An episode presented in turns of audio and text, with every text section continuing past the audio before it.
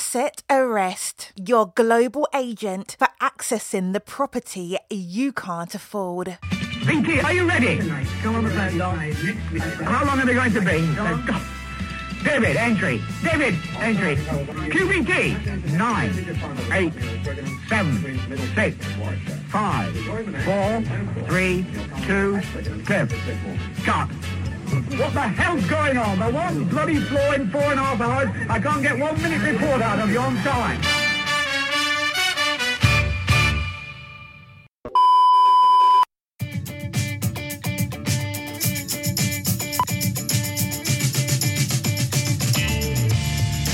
Television Centre is looking incredible, but not only that, it's open for the public for the first time, so the local community can have a relationship with it. It's great to be in the hub for food, for entertainment, for shopping, a real iconic project, something that's going to really light up West London. We've got all these fabulous brands that will be your neighbours. It's lively, it's got heritage, energy, it's so perfect. Innovation here is extremely important to Imperial College. The Molecular Sciences Research Hub is here. The Innovation Hub is already open. It was really, really important that we were still in central London. Our shows still needed to be easily accessible. Being part of Television Centre just felt really right because from the moment we sort of started speaking about it, I just wanted to be part of this local community. It was the perfect sort of opportunity to be part of the regeneration. A bit of a dream come true, actually. We really wanted to try and create the Shoreditch House of West London. It's a brilliant area and a brilliant location. I'm bringing 2,500 people from five locations into one building, which will be absolutely transformational for us. It's really vibrant, there's lots going on gyms, bars. It's part of a culture as well as a place to work. White City has turned into an innovation district where we'll see the next generation of startups born. There's a lot of new people, new organisations moving into the area, so it's got a very exciting future ahead of it. I think this is just the beginning for White City. I think it's arrived, I think it's ready, and I think it can only get better.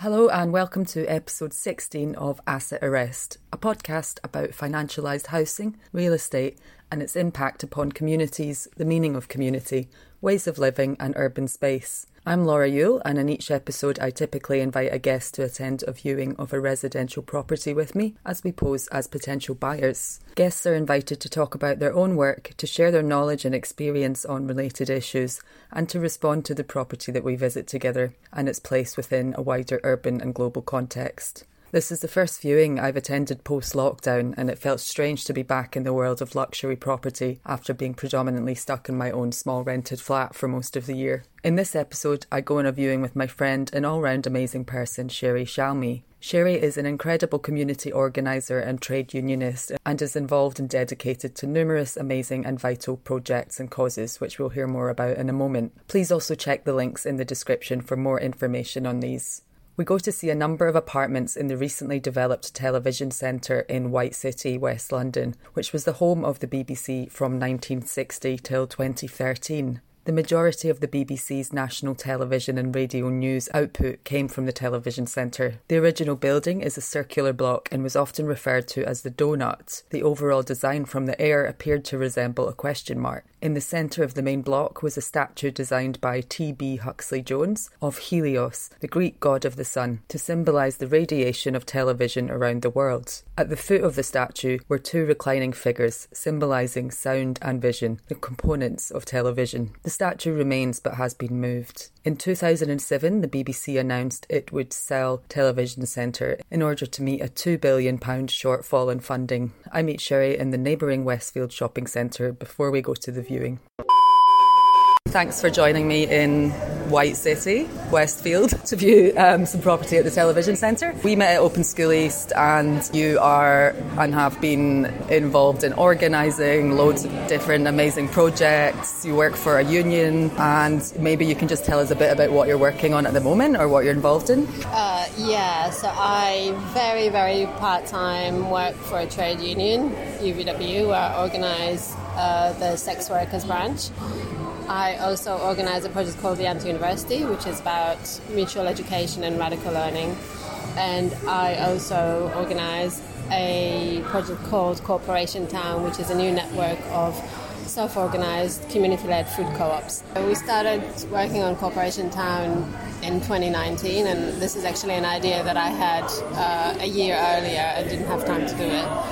Um, so it is not COVID related, but um, yeah, obviously, COVID and lockdown and the loss of jobs uh, is going to change things. There is a huge interest in um, Cooperation Town, people wanting to start co ops in their neighborhoods, on the streets, on their estates, uh, all the way to whole cities getting in touch with us to say we want to roll it throughout the city uh, and, and, kind of make um, food distribution more sustainable, more fair, more democratic, cooperative. You offer support to people wanting to set up co ops, and what kind of form does that take?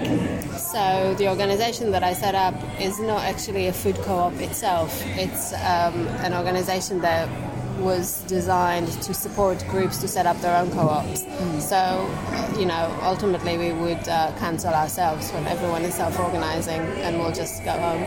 Um, so we we developed the starter pack, which is a kind of simple how-to guide about starting new food co-ops, just to give people who don't organize, who never see themselves as community organizers or even being part of a community, um, give them the confidence to kind of look around and see how can I organize here uh, with my neighbours. How has your work with the union changed during lockdown and obviously the impact that must be having on all kinds of workers and I imagine particularly sex workers? Yeah, so my union uh, generally organises with uh, precarious migrant workers who are very low waged and actually a lot of uh, those people, cleaners, carers, security workers, have stayed in work, um, you know, exploited as ever and actually having their lives um, put at risk. Uh, we had members who died during uh, during the epidemic. For sex workers, uh, on the 20th of March, the industry just disappeared altogether. Mm. Um, all the clubs, all the strip clubs closed down. Work for independent sex workers, people who do escorting or you know working with clients at home or in hotels, all that just disappeared um, yeah, and the members that I'm organising with, uh, we're pretty much desperate, still are desperate. Clubs are not going to reopen. Work for independent workers picked up a bit, but there's still a huge risk. A new lockdown would mean that this is over again. Yeah. Um, yeah, and a lot of people are not registered as um, self employed because they maybe were working in other things. Yeah, people are near destitution. So I guess like a lot, if not the majority, have not been able to access any of the government support. People are able to access universal credit. Um, so the kind of most basic benefits, but the the entire campaign that we're leading in the sex industry is about proving that that sex workers are workers, mm. that they actually have rights like any other workers, that they should be able to unionize, to demand holiday pay, to demand you know a minimum wage, and so on. So we've actually had a massive breakthrough just before lockdown on uh, in, in, February, we proved that uh, a stripper in a strip club uh, was indeed a worker, so not self-employed independent contractor, runs her own business, but she was working for another business and therefore has rights.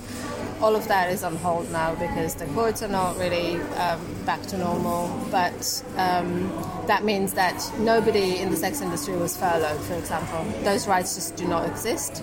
Um, but you know, we will continue fighting once this is over.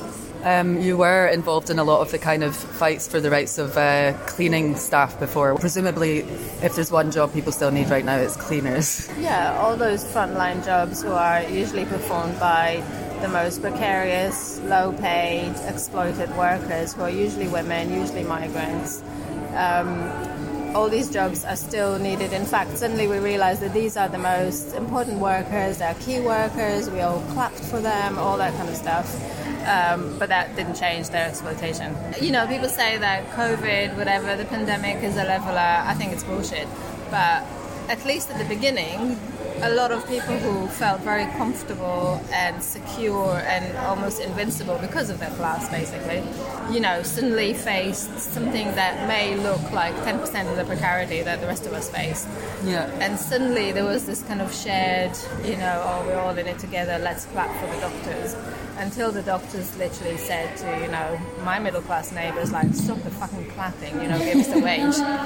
And that's when the interest, like, ended. And when I met you at Open School East, you, I guess, were kind of describing yourself as a curator. Are you still doing anything you would call curating? No, I left the art world. In fact, I joined Open School East to kind of, um, I don't know, maybe reflect on my relationship with the art world and kind of see what's, you know, am I an artist, am I a curator?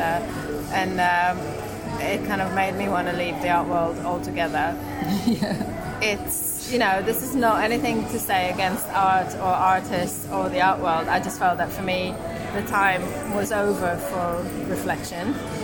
I'm not interested in decorating late capitalism, which is the kind of training that we got in, you know, in art schools and art, the art world.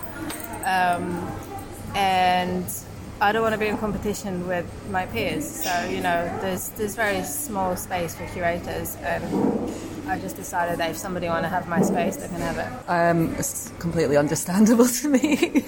I'm constantly wondering when to leave the art world. Yeah. Uh, but no, especially like at the moment or since March, since the pandemic really kicked off, I've just been like, wow, art has never felt more useless. I think I posted that on Instagram, and loads of people rushed to the defence, being like, "Oh, but what else is going to help us get through this time?" And I was like, "The type of art that's helping me is television, films, uh, and like I guess what you would call popular culture, which is."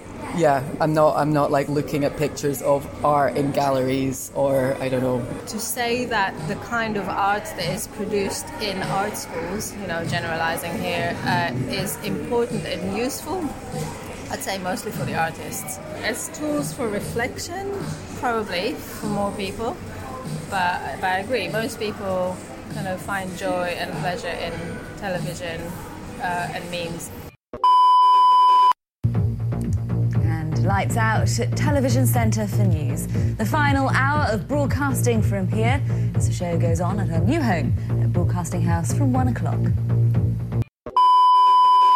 West London is particularly unique, I think, for the mix of cultures and architecture. It's incredibly peaceful. First thing in the morning, you see your locals who you see all the time, and it is like village life. The local community is a very creative one, and having that kind of community in West London, it makes it easier to live and work here and start a business here. It's a unique place to live. It's affluent, yet there's fantastic um, spirit to it, and it oozes this kind of energy and this real, authentic vibe. Excuse the scaffolding. They are repairing a balcony right at the top. Sorry about the unsightly trees that have been damaged, but they will be replaced. The flats are mostly populated, only 11 left. We sold over 400, and I'd say 90% are lived in. A lot of people bought as owner occupier. It's got the history and culture that people find exciting. It's got a great sense of community. People are very social. Having Soho House as a neighbour contributes to an active community of people too. So it's not like most new developments. The developer was keen to create a place that was a community and was conscious of how to market it and stop overseas investors who wouldn't bring anything to it. They only allowed one apartment per housing, even stopping people who wanted one for the husband and one for the wife, which is very unusual. They could afford to do it because the flats were selling so well. If they had more than one offer on an apartment, they would always favour the British buyer who would live there, or someone who had a connection to the building, works in TV, etc. A well known newsreader bought the flat that sits where his old office used to be. It really is an iconic development. There's still three television studios here. They film things like This Morning, Good Morning Britain, all the daytime shows, Jonathan Ross. So there's quite a buzz to it. All the outside space is actually public, but you don't get too many people. The developers own the whole thing, the public area too, so there's security, gardening, maintenance, 24 hours per day. If anyone was doing anything untoward, they would be stopped. Here we have a lounge space, and here a co working space. Especially on Fridays, a typical working from home day, you'll find a lot of people here with their laptops. There's tea and coffee and pastries at the side, newspapers, fresh fruit, and events are regularly organised. It's a great place to meet people. The local area is very affluent. These streets you can see here is very expensive. The house range from 2.5 to 3 million. It is a wealthy, nice West London family area. If a building looks like a council estate, it is actually ex local, privately owned. We were just out of the television centre where we were shown uh, three apartments. What did you think? I think I was surprised by how small they were. Actually, well, having viewed quite a lot, I was like, oh, these are quite big, I Really? thought.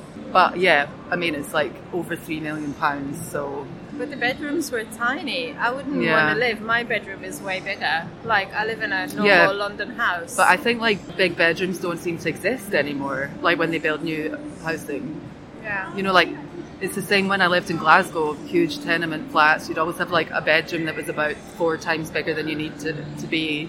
You'd have like no furniture swimming in the middle of it. Yeah. I mean, I was surprised by the size of the bedrooms, by the number of bathrooms. Like, Hmm. not every occupant needs One to for each plus one upstairs. ah, pee like simultaneously, or I don't know. Yeah, has that does that ever happen? I wonder. And uh, and also the Quite good for COVID times though. True. The quality, I know it was like high quality uh, finishing, whatever, but it was just like fake wood throughout and like ugly as fuck. And kind of, okay, it's not IKEA, but it's like one level up in terms of the kind Yeah, of. I'm always quality. amazed at how like stupid announcements, like the. Yeah, I'm always amazed how amazed how expensive interiors really just look like IKEA, but kind of For rich people. I don't know, like yeah, it's it's not that different. No, all that kind of veneer wood, like nothing was solid, everything was fake. Hmm. Even the concrete was fake. Was it fake concrete? It may have been real concrete, but it was like thin. it- Okay, it was just oh, a it was veneer. like a veneer. Yeah, it wasn't actual. So everything was a veneer. Yeah, Nothing was solid. everything's a veneer. And it's kind of, you know, when she said one woman bought a flat as is with a with a kind of show flat decoration, and I'm sure lots of people do. I, I bet lots of people ask if they can pay for the furniture or whatever. Yeah, some of them, some of the rooms had price lists for the furniture. Okay, so it means that they're like designed for people who have like a whole idea of what you know their life should look like, like Hmm. how they should live, and it's somebody else's idea. Yeah, I don't know. I mean, part of me thinks fair enough. It's, I mean, like I rent apartments, therefore I end up doing the same thing. But if I'm going to spend 3.5 million, then you might want it to like, you might want to take a bit of control over what it looks like inside. But I think they are designed for people who think this looks good. Yeah, and I guess can't be bothered. Like, well, they're not going to paint walls themselves, are they? No, but you know, I don't want to paint walls myself ever again, even though I have to do it this week. I mean, I'd, I'd actually rather pay somebody. Hmm. You know what I mean? But but I would choose the color. I mean, I wouldn't buy a flat or rent a flat that's got everything, including the art, the plants. The kind of bizarre way you open a cupboard in the kitchen and they've got a very spaced out, like high end salad dressing. Literally, yeah. A jar of honey. Yeah. Because that's what rich people like, honey. Yeah. Yeah. So so that's like they have it's almost like, you know, the people who buy it buy a whole image, but also the people who sell it have a complete idea of what those people are. Mm. Like they know each other because they are the same. Yeah. I mean, I found the kind of shared social spaces or whatever they call them, communal spaces. I don't know, they, they were huge actually, but it just, it never feels like anything other than like a high end youth hostel to me. You know what I mean? It's like, oh, here's the co working space, and you can lounge here, and there's pastries and coffees and even the guys that were working there, these kind of like beardy, possible graphic designer, architect types working from home, kind of look like I, I don't know. They don't look to me like they could even afford to live there. But But maybe the youth hostel like analogy is, you know, you can kind of extend it because the the whole development is super paternalistic. Like you pay loads of money, but you have everything there, you know. Mm. So it's not your mum, but the developer is taking care of your health, of your entertainment. They do events. You like intellectually catered for with these like design books in the communal area. The art is there for you. Yeah. It's completely Actually, yeah, I was trying to check out those books. It was all design and art books. Yeah. Which makes me feel ashamed of myself.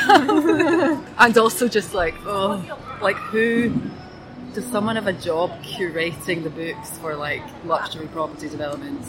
hundred percent. And the art, hundred percent. Yeah. But it's like, yeah, it's just so paternalistic, and so they, it's you know what I said that they kind of figured out what their buyers want, but they actually created them because these people probably moved from another flat that was like this, and Mm. it's like they know what to expect of each other, and it's that. It's just those books that nobody reads, and those weird plants, and I'd quite like to live there for, or somewhere like that for like, like rent a place for a month. I'm sure there's Airbnbs probably, who knows? And just like document all the details, like those books, the Yeah. kind of weird artifacts from the the days of it actually being a television centre. Some of Mm. which were kind of quite amazing and, and just like wasted in this hotel.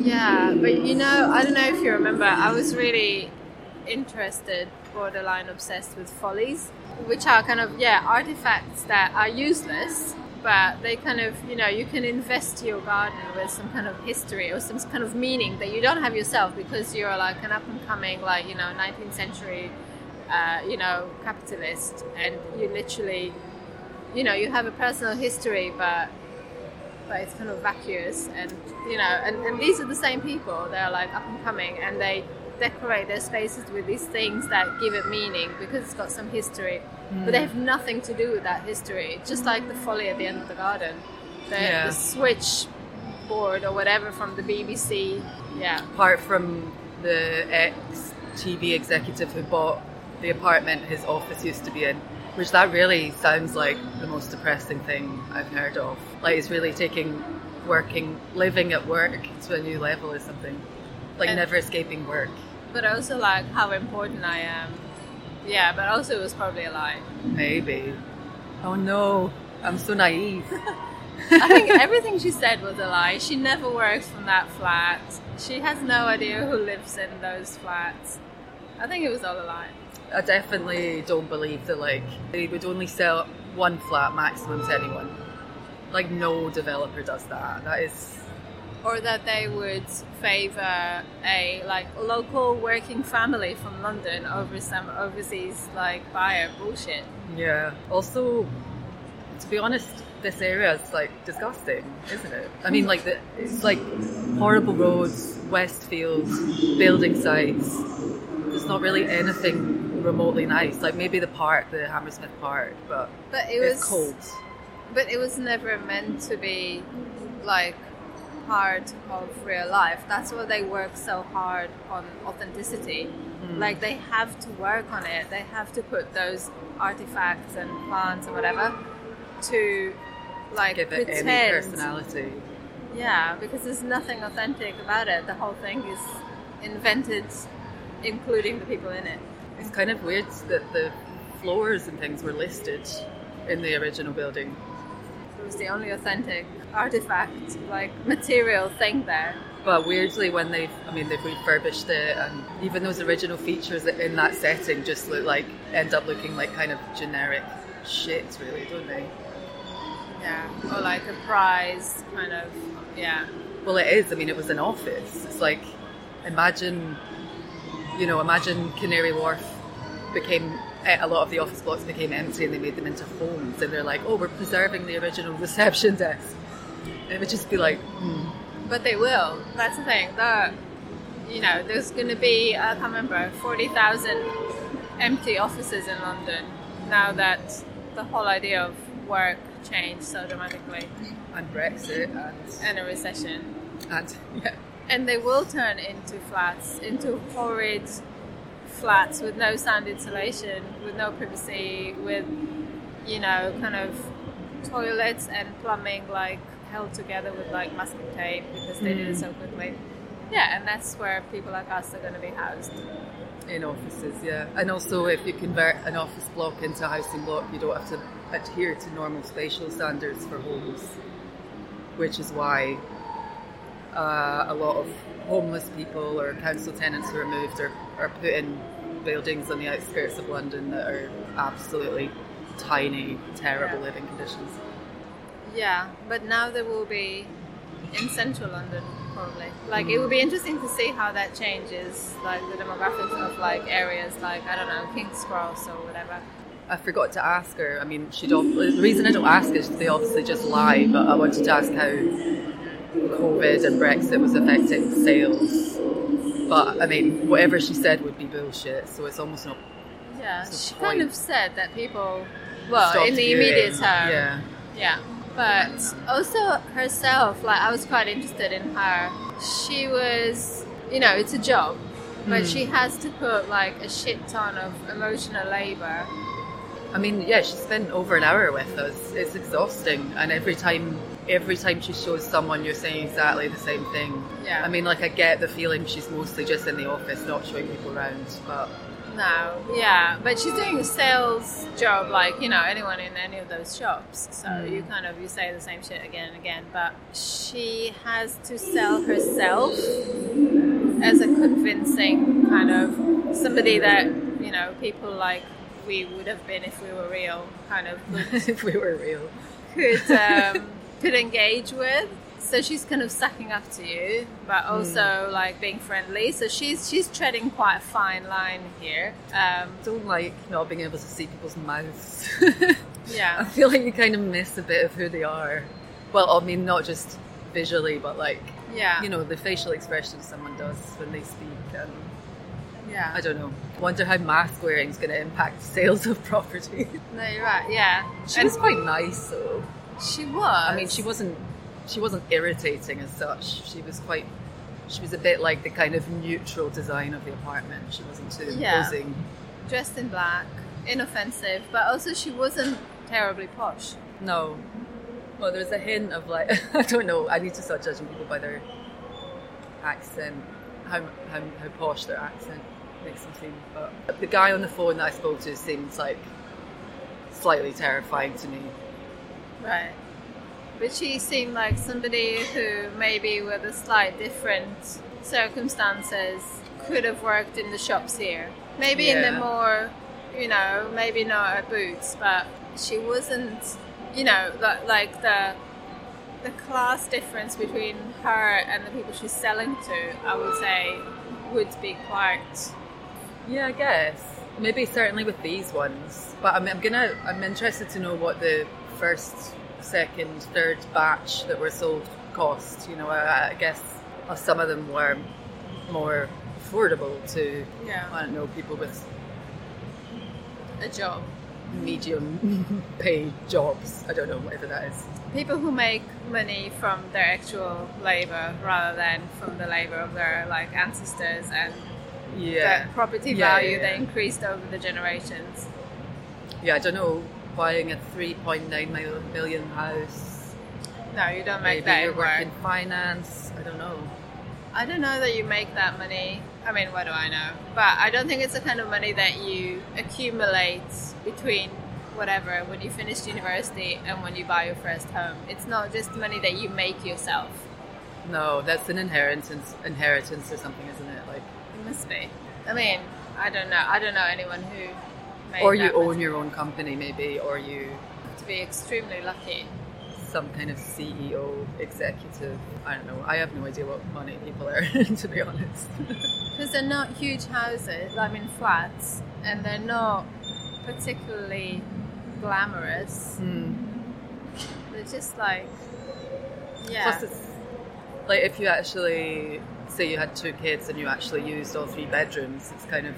I wouldn't want kids in there. Like, I mean, like certainly not furnished the way it was. Like, can you imagine a disaster? The whole thing would be a pile of glass rubble. It would be a terrible place for children. The bedrooms are tiny. There's no playing space. It's not the kind of space that you can mess up. Yeah. There's no running space. I mean, yeah, as a parent, like it sounds horrendous, but you kind of you go into a flat or a house and you look for like running place. And I, I struggle to believe anyone buying a three bedroom apartment actually uses more than one of the bedrooms, you know. Really? Well, I, I mean, no, as in, like, I imagine it's an individual or a couple that buy this kind of thing, not a family. Yeah. I don't imagine a group of friends live there together, even. I don't know. No. That would, yeah. And they're too small to share with strangers. Yeah. I mean, bump into each other. They're not big. They're not big places. I don't know how much rent would you pay if you lived in a 3.9 apartment. I wonder. I might look into that. And would Too you, much, obviously. Would you charge rent? Let's say you got it, your parents bought it for you, or whatever. Would you charge your mates rent? I mean, this is something that I've been thinking a lot recently because people do that. Yeah, we're talking a lot of rent for a room there, aren't we? Like Yeah. over a grand. People buy, you know, properties, whatever, homes that are bigger than what they can afford, and then rent it out to their friends. So effectively, their friends are buying them a property, Mm. but it's never presented like that. It's always like, oh, my mate is here, and you know, I'm do- I'm giving them like cheap rent or whatever. But in ten years, your mates bought you a place, and they're still renting. So fuck you. Oh, I guess you could Airbnb, which is even worse, possibly. But you can't Airbnb that. Who would pay? I don't know. People would. Well, you would, but only if you were like offering the whole place, maybe not Yeah. bedrooms. Yeah, but people would. Um, God. But yeah, so a couple that lives there or a single person would use one bedroom, and then what? And then those other two bedrooms would just stay like those An static. office, But they would just be. guest bedroom, I guess. They will just stay like in the brochure. There will be these kind of static places that are not Mm. lived in. Like you know, you, you no, no child is going to draw on these walls, and you're I can't gonna, even imagine like having you know clothes on the floor or just like general clutter. Well, unless if you think about it as a hotel, because your cleaner will come and pick Oh, you'd up get your a cleaner, shit. obviously, wouldn't you? Yeah, and it did feel like a hotel. There's um, that corridor. She loved it. Oh, the she didn't. She just said she loved it, but it felt like a hotel. Yeah. because it's not really a home for real people who would make it a home. I think. Like most homes now built, well, at least the ones at the higher end.